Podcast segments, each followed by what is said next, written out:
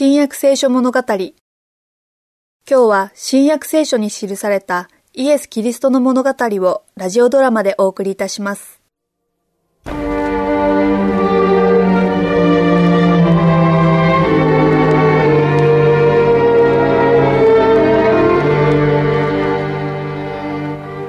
ごめんください、閣下。何かな？閣下。私は、有股屋のヨセフと申します。ああ、知っとる知っとる。あなたは議会の議員だったな。それもお金持ちの。何か、頼み事かな？はい。ナザレのイエスの死体を引き取らせていただきたくて参りました。彼の死体を？はい、閣下。彼は死んだのか？はい、閣下。わしは、足を折ったぐらいで、そんなに早く死ぬとは思わなかった。足を折るとおっしゃいますと？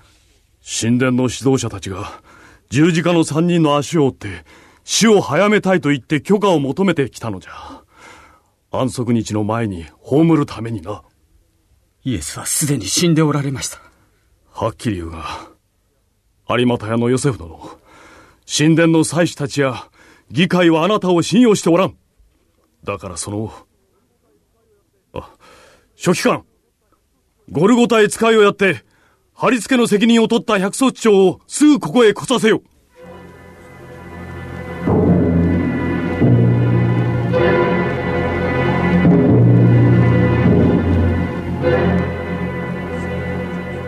つまり百卒長、有股屋のヨセフ殿の言うことが正しいのだな。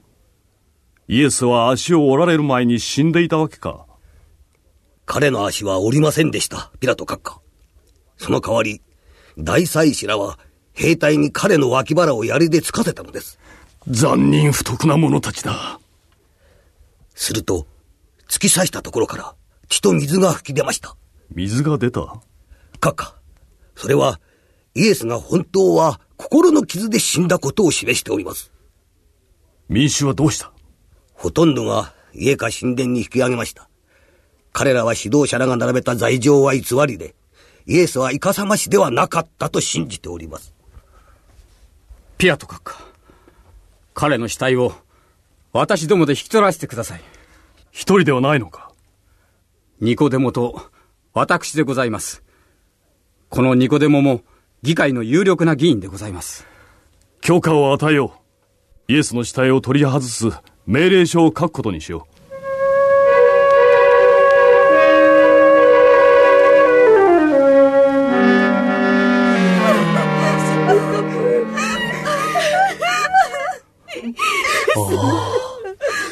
主がいらっしゃったら、こんな時どうしたらいいかご存知だろうに。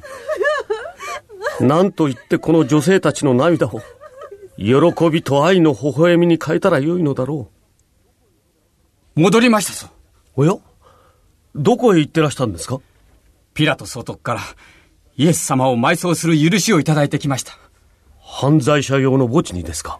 いや、イエス様の愛弟子のヨハネさん。硬い岩を削って作らせておいた、新しいお墓に葬るんですよ。実は、自分のために取っておいたんですが、主に使っていただきましょう。もっと立派な場所に葬りたくとも、それはできないでしょう。また、イエス様がいらっしゃれば、その墓は神聖なものになりましょう。あ、それに、埋葬のために100均のもつ薬と香料も用意してあります。よく大胆にピラト総督のところへ行って、イエス様のお体の引き渡しを頼まれましたね。あなた方がですか？私たちも、イエス様を救い主と信じているのです。ただ、生きておられた間は、大っぴらにあの方を受け入れると、私たちは議会から排斥されると思ったものですから。あ、それに、私たちが議会にいることが、彼らの憎しみや悪意からあの方をお守りする役に立つだろうと思ったのです。しかし、その考えは間違っていました。私たちの留守の間に、イエス様は十字架にかけられてしまいました。今は、大っぴらに、大胆に、喜んで弟子であることを表明します。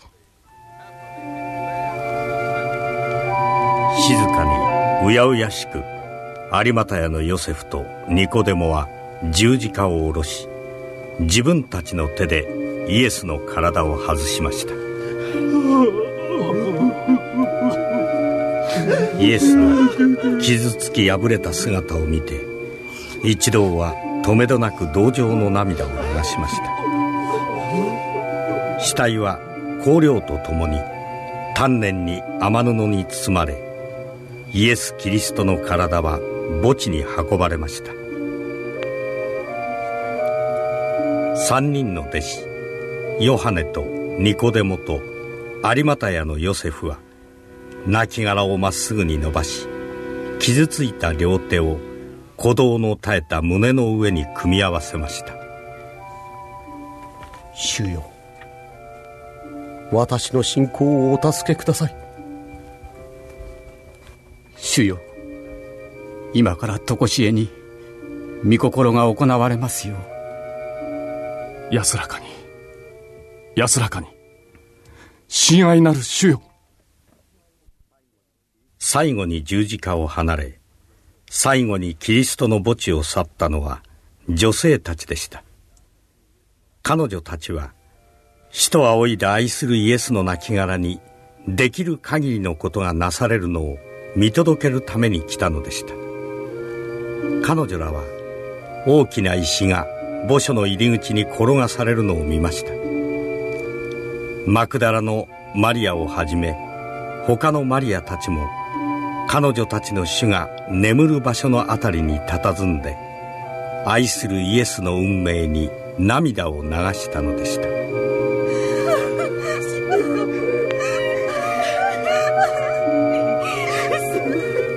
そして彼女らは帰って掟に従って安息日を休んだ。